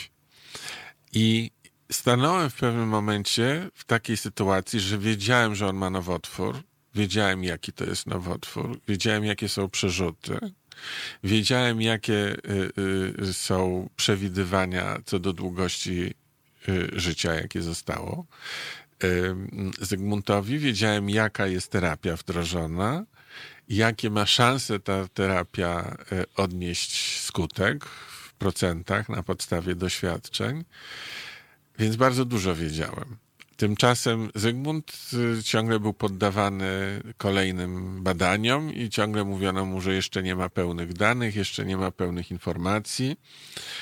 Y, I on bardzo na to narzekał. I mówił, wiesz, no tyle razy mnie badają i to, i tamto, i ciągle nie wiedzą, a tu mnie boli i go, czuję się coraz gorzej, a oni nie wiedzą. To już jest takie męczące. Co to jest za medycyna, że, że, że nie wiedzą i nie wiedzą, nam jakieś wymyślają rzeczy, które, wiesz, to nie może być tym spowodowane. I ja sobie myślałem tak. Czy mam powiedzieć Zygmuntowi, co mu dolega, czy nie? Przecież Zygmunt Kałużyński jest racjonalistą. Przecież jest takim mądrym człowiekiem, który ma taki dystans do świata i do siebie, który, kto jak nie on, potrafi ocenić prawidłowo sytuację. Więc czy ja mam prawo nie dać mu e, możliwości decyzji, co ma dalej ze swoim życiem robić? Czym, czemu ma poświęcić najbliższe dni i tygodnie, czym się zająć w tych dniach. Przecież to jest jego prawo. Czy mnie wolno y, zachować dla siebie wiedzę, którą mam na temat jego zdrowia? To w końcu nie jest moje zdrowie, tylko jego zdrowie. To kto ma prawo do wiedzy o swoim własnym zdrowiu, jak nie ten, którego to dotyczy? Mhm. Tak myślałem. I kiedy po raz kolejny Zygmunt Kałużyński powiedział, że już nie może się doczekać i lekarze kręcą i nie wiedzą co, to usiadłem przy łóżku jego i zacząłem możliwie jak najspokojniej i najkonkretniej, ale też i, i tak y, no, bez, y, bez emfazy jakiejkolwiek i bez emocji przekazać większość wiedzy, jaką miałem. Zatrzymałem dla siebie tylko to, jaka jest mu, jak, jak, jaka jest Jak przewidywana długość życia jeszcze dla niego. Tego nie mówiłem. Natomiast resztę powiedziałem. Takim prawie medycznym językiem. Ja jestem synem lekarki. Moja mama jest y, przez całe życie pracowała jako, jako lekarka i, mm, i, trochę dzięki niej i dzięki y, temu, że w naszym domu zawsze było dużo lekarzy, byłem oswojony z językiem, którym oni się posługiwali, także takim trochę bardziej medycznymi określeniami, więc udało mi się opowiedzieć Zygmuntowi, ten język medyczny ma to do siebie, że to nie brzmi tak... Jest nieemocjonalny. Nieemocjonalny, tak. Jest, on pozwala opowiedzieć o tym wszystkim Rzetelny, spokojnie, tak. rzetelnie, konkretnie. Nawet byłem w jakiś stopniu z siebie dumny, że mi tak wyszło to. Zygmunt wysłuchał wszystkiego uważnie. Potem za, zasępił się i powiedział: Wiesz co? Z tego wszystkiego to zrobiłem się taki strasznie zmęczony, że chciałem teraz zasnąć.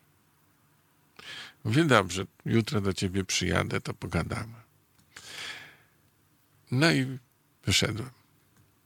Przyjechałem następnego dnia, a Zygmunt mnie powitał słowami: Wiesz, dzisiaj się czuję lepiej niż wczoraj, tylko mam jedyny kłopot, jaki mam, to z lekarzami. Wiesz, oni cały czas kręcą i nie chcą mi powiedzieć, co mi jest. Ja nie mam pojęcia, bo tak, mówią mi z jednej strony to, mówią z tamtej strony tamto. I ja pomyślałem sobie, Boże, czy mnie się śniło to? Czy ja mu naprawdę wczoraj to powiedziałem, czy ja mu nie powiedziałem? Bo on się zachowuje tak, jakby nie było tej wczorajszej rozmowy. Mhm.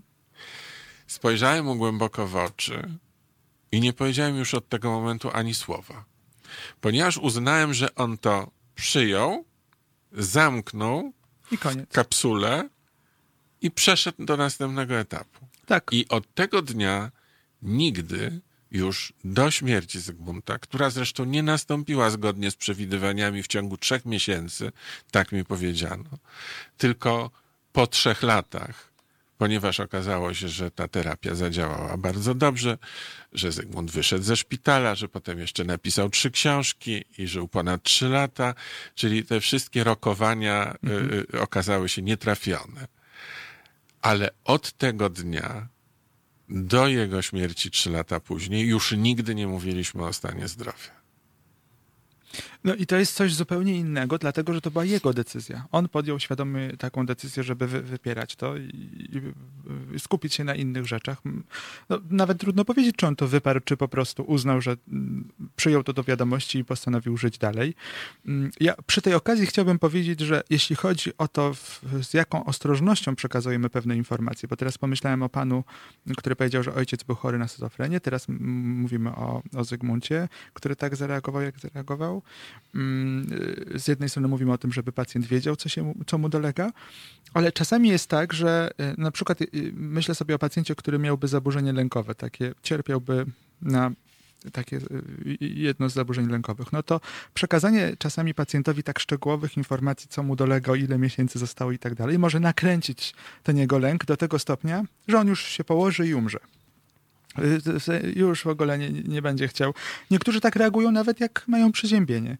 Więc yy, chodzi o to rzeczywiście, żeby ostrożnie podejść do przekazywanych informacji, ale z drugiej strony przy, jakby zabieranie tego, powiedzenie, że ja podejmuję decyzję. Właśnie. No nie jest to żadnym rozwiązaniem. Yy, dobrze jest porozmawiać. Zresztą ja zauważyłem, że nawet osoby, które no, codziennie pracuję z osobami, które między innymi zmagają się z lękiem. I jeśli się te, tym osobom przekazuje informacje rzetelne, wyjaśnia się, poświęca się dużo czasu na taką psychoedukację, a w wypadku somatycznych chorób na taką edukację no, medyczną, co się dzieje yy, w organizmie i że w zasadzie my nie, nie mamy, żaden lekarz nawet mówiąc, yy, co jemu się wydaje albo jakie są statystyki, no to nie ma stuprocentowych informacji, prawda? Mm -hmm. Więc okazuje się, że pacjenci to przyjmują bardzo dobrze, dlatego że mają pewną kontrolę nad sytuacją, wiedzą czego się spodziewać, rozumieją sytuację, nie panikują. Przekazując też informacje, ta, ta osoba przekazująca i, i, jego postawa jest dość istotna, bo można być albo zdruzgoconym i. Zdruzgotanym. Zdruzgotanym, przepraszam, wyszła cudzoziemskość, albo, y, albo, y, albo po prostu y, neutralnie, z, empatycznie, z troską przekazać informacje. Mm, tak jakieś kilka lat temu y, mój tata zachorował na tętniaka i y, informacja była taka, że może ten tętek w każdej chwili y, ulec uszkodzeniu, no i, y, i następuje śmierć. No i, i, i to nie jest człowiek, który jest taki bardzo hardy, silny, mm, który się niczym nie przejmuje. Czyli raczej, ma konstrukcję delikatną. Tak, raczej można by powiedzieć, żeby się bardziej przejął że co z tym zrobić i, tak, i takie tam. Natomiast podjęliśmy decyzję, że będziemy wyjaśniać, co się dzieje. Czyli nie ukrywamy y, przed nim, co byłoby w zgodzie z kulturą ormiańską, żeby w tej sytuacji jakoś tak y, mniej przekazywać pacjentowi. Czyli jak się tak okazuje, jak kultura chińska, polska i ormiańska są tak. bardzo blisko siebie. Dalekie od y, y, europejskich i amerykańskich standardów. No właśnie. Chcę powiedzieć, że y, y, teraz mój tata ma się bardzo dobrze. Leczenie, mm, które na początku wydawało się niemożliwe i trudno dostępne, udało się zrealizować. Mm, natomiast to, że on dokładnie rozumie, na czym polega choroba, powoduje, że świetnie sobie radzi i wcale nie jest, y, nie, nie odbiło się to negatywnie na jego funkcjonowaniu psychi takim psychicznym. W związku z tym Znowu pytanie jest, co nam się wydaje. Czasami my, jako mhm. rodzina, to my przeżywamy bardzo i mhm. uważamy, że to jest już y, y, zupełnie najtrudniejsza informacja, jaką mogliśmy otrzymać. A wcale nie wiemy, jak zareaguje pacjent. W związku z tym powinniśmy dać, tak jak ty to zrobiłeś, prawo pacjentowi zrobić z tą informacją, co chce później. Mhm. Czy, czy się tym zająć, czy nie.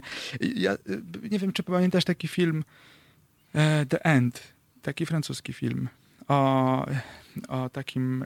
The Fin raczej niż The End, jak francuski. W sensie koniec. Tak, po, tak, ale, ale. Po francusku. Tak, ale tytuł, tytuł oficjalny taki był, koniec, rzeczywiście, o, o niepełnosprawnym mm, y, dziadku, który z pomocą wnuczki próbuje odebrać sobie życie. I to, i, i to był ba bardzo dobry, mądry film o śmierci, y, ale właśnie w takim kompletnie innym postrzeganiu. Nie, nie, nie wschodnim, tylko w zachodnim, gdzie w ogóle nie było miejsca na jakąś słabość, histerię, ani też brak opieki, brak zainteresowania. Po, po prostu warto przy tym filmie odpowiedzieć sobie na pytanie, czy my, bo czasami też jest takie, widzę to w Polsce często, że po części jesteśmy tacy bardzo za tym, żeby e, odpowiedzialnie dbać o swój dobrostan psychologi psychologiczny, taki mhm. psychiczny, a z drugiej strony jeszcze, jeszcze w połowie jesteśmy, yy, jedną nogą jesteśmy w tym obszarze, że należy robić to i tamto, bo tego się od nas oczekuje i, i tak się robi, nie powinno się i tak dalej. Czyli chcę powiedzieć, że być może to, że Polska mm, nie jest w czołówce tych państw, w których się ludziom dobrze żyje, jest wynikiem takiej że trochę wiemy, co moglibyśmy zrobić, żeby, żeby żyć lepiej, ale, jednej, ale z drugiej strony nie jesteśmy w stanie odważnie podejmować, podejmować jakieś takie kroki, żeby, kroki tak, żeby robić. Armena, co byś powiedział o e, takiej sytuacji, która jest, myślę, e, udziałem wielu z nas, że kiedy my, jako opiekunowie, czy też y, y, y, będący w posiadaniu informacji o zdrowiu kogoś bliskiego, mhm. postępujemy inaczej, niż chcielibyśmy, żeby postąpiono wobec nas, gdyby się sytuacja odwróciła i to nas dotyczyło. Mhm. Czyli krótko mówiąc, sami uważamy, że, to, że tak nie chcemy postępować, tak. ale postępujemy, bo sądzimy, że ten ktoś tak chce. No nie wiemy, czy ten ktoś tak chce. Posądzimy, Sądzimy. bo tak sobie, no więc właśnie. I teraz... Albo nam mówią, że tak jest lepiej. I warto zadać sobie pytanie, jak my tego kogoś traktujemy, bo, bo widać... Yy, w, no, ewidentnie traktujemy tego kogoś jak dziecko. kogoś, kto... Yy, jak dziecko to znaczy z miłością, czy jak dziecko to znaczy jak kogoś nie, nie yy, posiadającego pełni praw? Jedno i drugie. Dziecko, do dziecka się podchodzi i z miłością, i ze świadomością, że dziecko nie jest samostanowiące się e, i wymaga opieki. W związku z tym pytanie, czy ten ktoś, o kim myślimy, czyli członek naszej rodziny, chciałby być dzieckiem? No, ale jest takie pęknięcie, wiesz, że innych traktujemy inaczej niż siebie. Czy nie jest tak, że powinniśmy, skoro sami uważamy, że coś jest słuszne, mhm. no to powinniśmy w obie strony to traktować. Tak, tylko nie wszystkich traktujemy tak jak siebie. Oczywiście, że.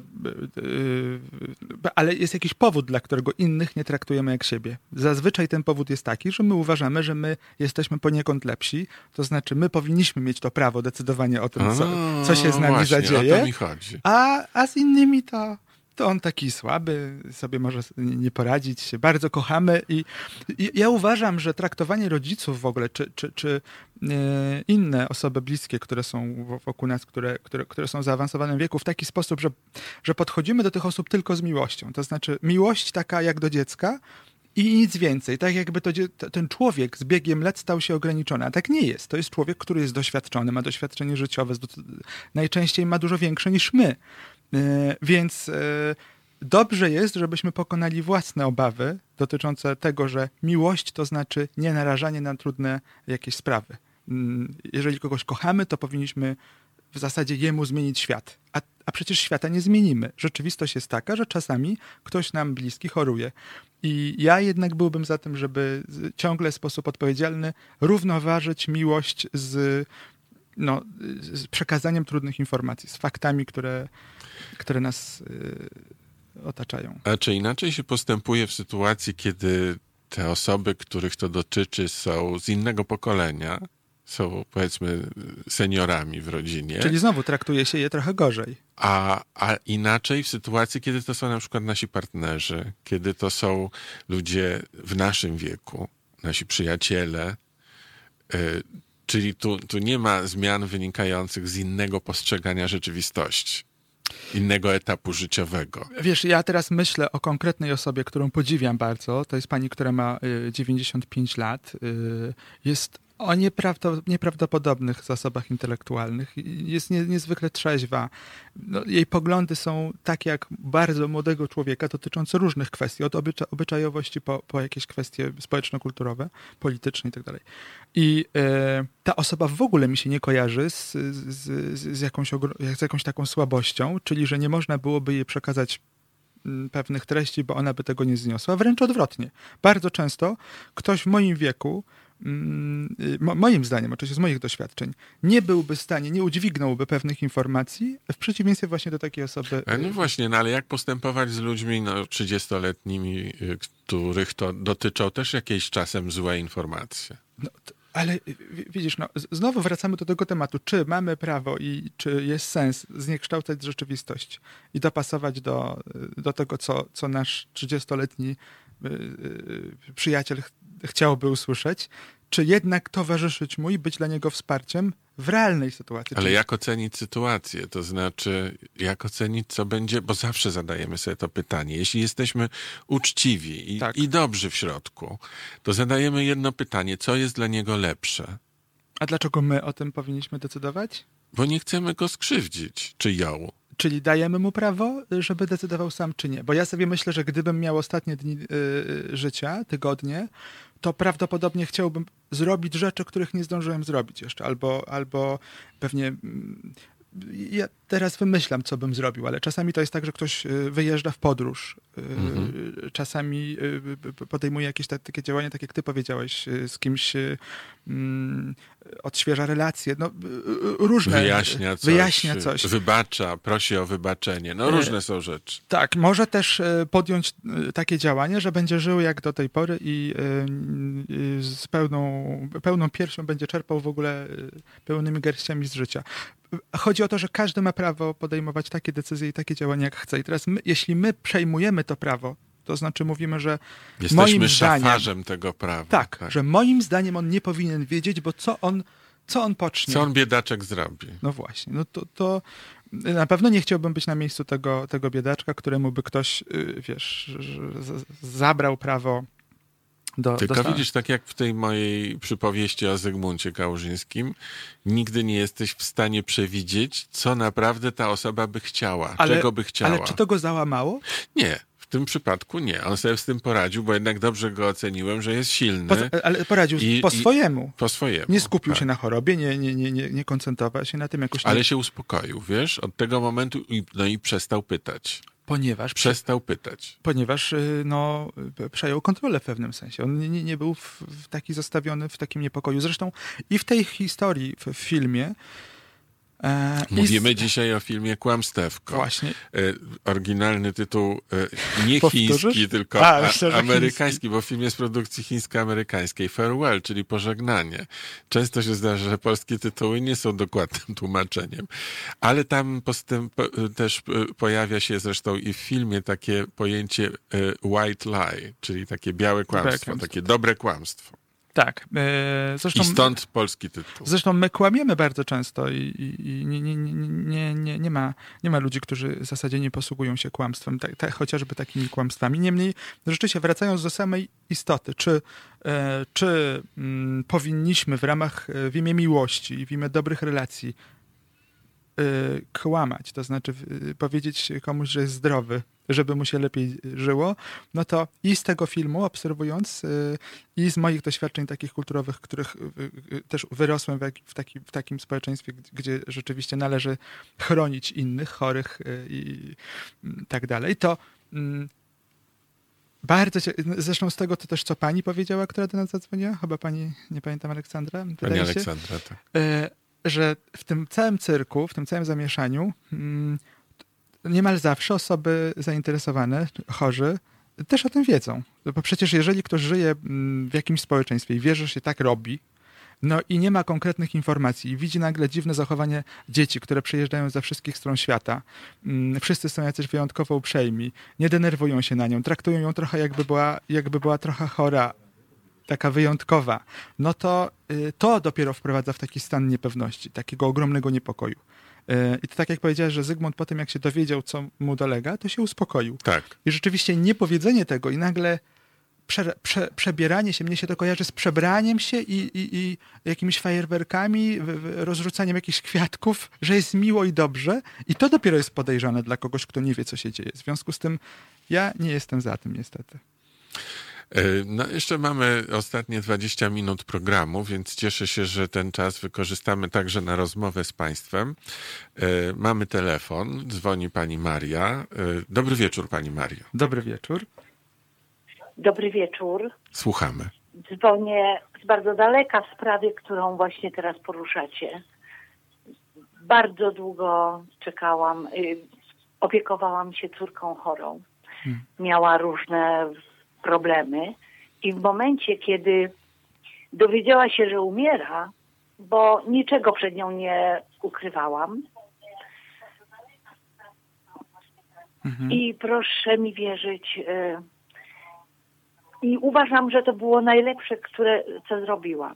Dlatego, że ona wiedziała, co ma zrobić. Ona mnie przygotowała, czego oczekuje. Mhm.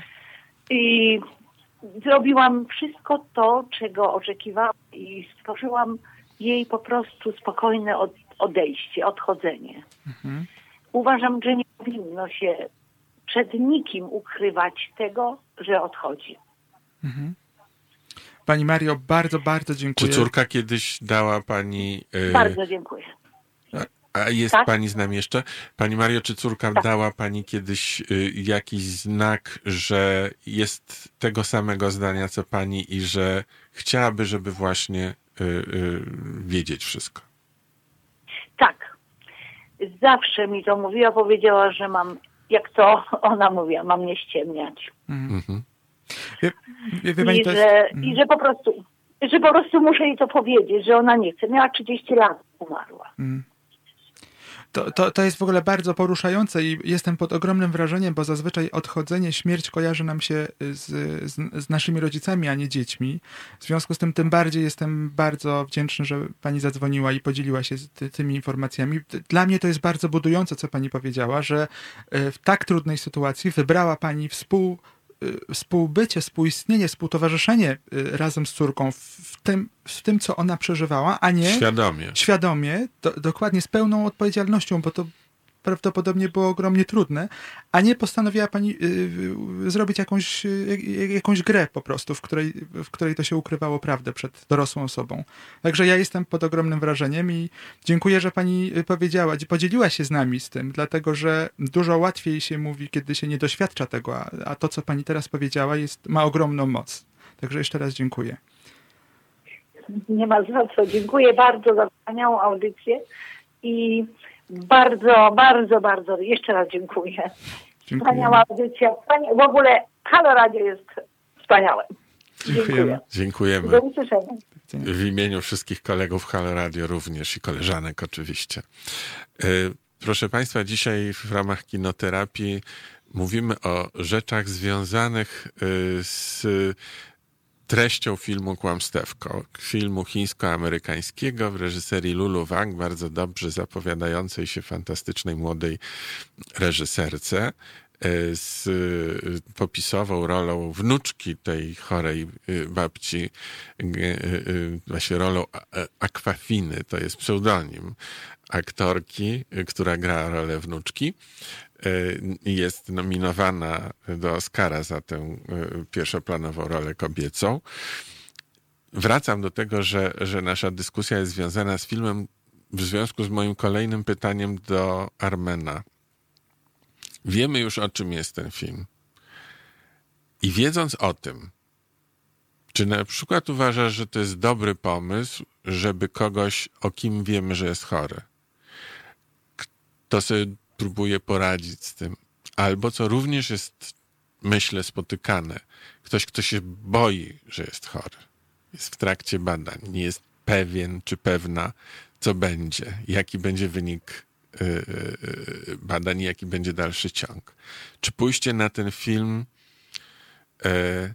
byłoby dobrym pomysłem? Hmm to znowu trzeba by odpowiedzieć na pytanie, czy jesteśmy gotowi na rozmowę po tym filmie, bo samo, samo obejrzenie filmu yy, prawdopodobnie wywoła różne emocje i yy, szczególnie w takiej sytuacji, kiedy wiemy, że ktoś zmaga się z trudnością, czy już jest chory, czy obawia się, niedobrze byłoby pójść na ten film, jeśli nie mamy gotowości na rozmowę po filmie. Dobrze byłoby potraktować film jako okazję do tego, żeby porozmawiać, bo jeżeli wywołamy, albo ten film wywoła trudne emocje u kogoś, to też zależy od tego, jaką ktoś ma konstrukcję, a nie będziemy umieli nic z tym zrobić dalej, to możemy osiągnąć odwrotny efekt. Mhm. W związku z tym ja bym y, jak najbardziej polecał. No ale dla, y, nie, nie uważasz, że sam film y, już ma w sobie działanie, niezależnie od rozmowy, która potem na nastąpi, że, że ten film może stać się, czy nie, takim rodzajem katarzis. Y, wiesz, tylko y, może się okazać, że ktoś się wystraszy, że coś chcemy mu powiedzieć. To znaczy, zabierając na taki film, Aha. o takiej tematyce, może to wywołać jakieś myśli, że czy, czy mi coś mówisz w ten, w ten sposób. Mhm. W związku z tym y, różnie to może być no, odebrane. ale może właśnie czasem chce się takie rzeczy powiedzieć właśnie przy pomocy filmu. Tylko co się chce powiedzieć? Ja jestem chory, ty jesteś chora. Y, y no, różnie, w zależności właśnie, od tego, o co chodzi. Właśnie o to chodzi, że jeżeli nie wiemy y, w czym rzecz i zapraszamy kogoś na, na film i chcielibyśmy, żeby film za nas zrobił wszystko, to mhm. może być różnie. Może ktoś się wystraszyć, że zapraszająca osoba ma y, jakieś jakiś problem albo coś przekazuje. Więc dobrze jest y, nawet powiedzieć. Y, wiesz, teraz mi przyszła y, na myśl taka sytuacja z, z gabinetu, kiedy poprosiłem dorosłego człowieka, żeby zaprosił rodziców do kina na film traktujący o, o homoseksualnym chłopcu, który odkrywa swoją tożsamość. I oni byli na tym filmie. Chodziło o to, że on miał trudność z przekazaniem tej informacji mm -hmm. rodzicom. Oni byli na tym filmie i on potem przyszedł do gabinetu i powiedział, że kompletnie nie został zauważony ten wątek. To znaczy, że, że, że wrażliwy człowiek, że artysta i, i tak dalej, ale że w ogóle ten wątek, o, o który mu najbardziej chodziło, to w ogóle został pominięty.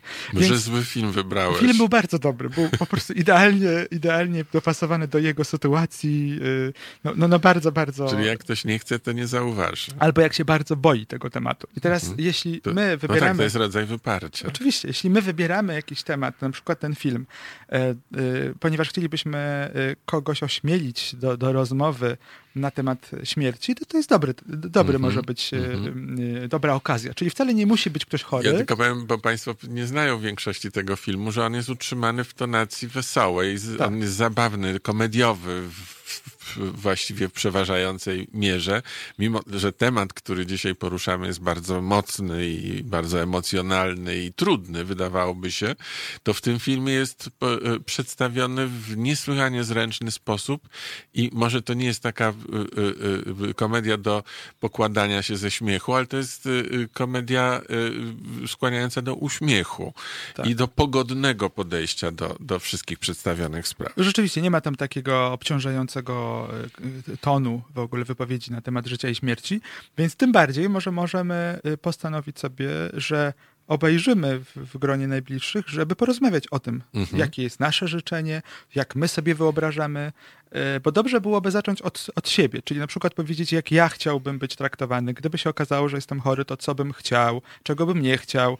I e, zawsze się, to się sprawdza dużo lepiej, kiedy mówimy o sobie. Wtedy druga strona czuje się e, ośmielona do tego, żeby powiedzieć, czego mhm. z kolei ona jak ona sobie A jeszcze y, y, fajniej jest zacząć od y, opowiadania o bohaterach filmu, bo to wtedy pozwala na przykład wyczuć, czy atmosfera mhm. rozmowy jest sprzyjająca temu, żeby ciągnąć temat dalej.